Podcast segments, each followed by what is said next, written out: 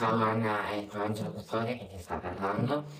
E infatti in questo momento mi sono camuffata la voce per, in modo tale che tu non possa non capire chi sono, però ho trovato questo metodo per comunque poter comunicare con te, dato che io sono a casa, sono uno dei due o tre che sono a casa e quindi non posso portarti il mio fisico, però posso solo farti questo regalo, questo augurio per le feste e per il futuro. Quindi ti auguro buon Natale, spero che, possa, che tu possa stare comunque bene, che possa divertirti e passarlo con le persone um, alle quali vuoi bene.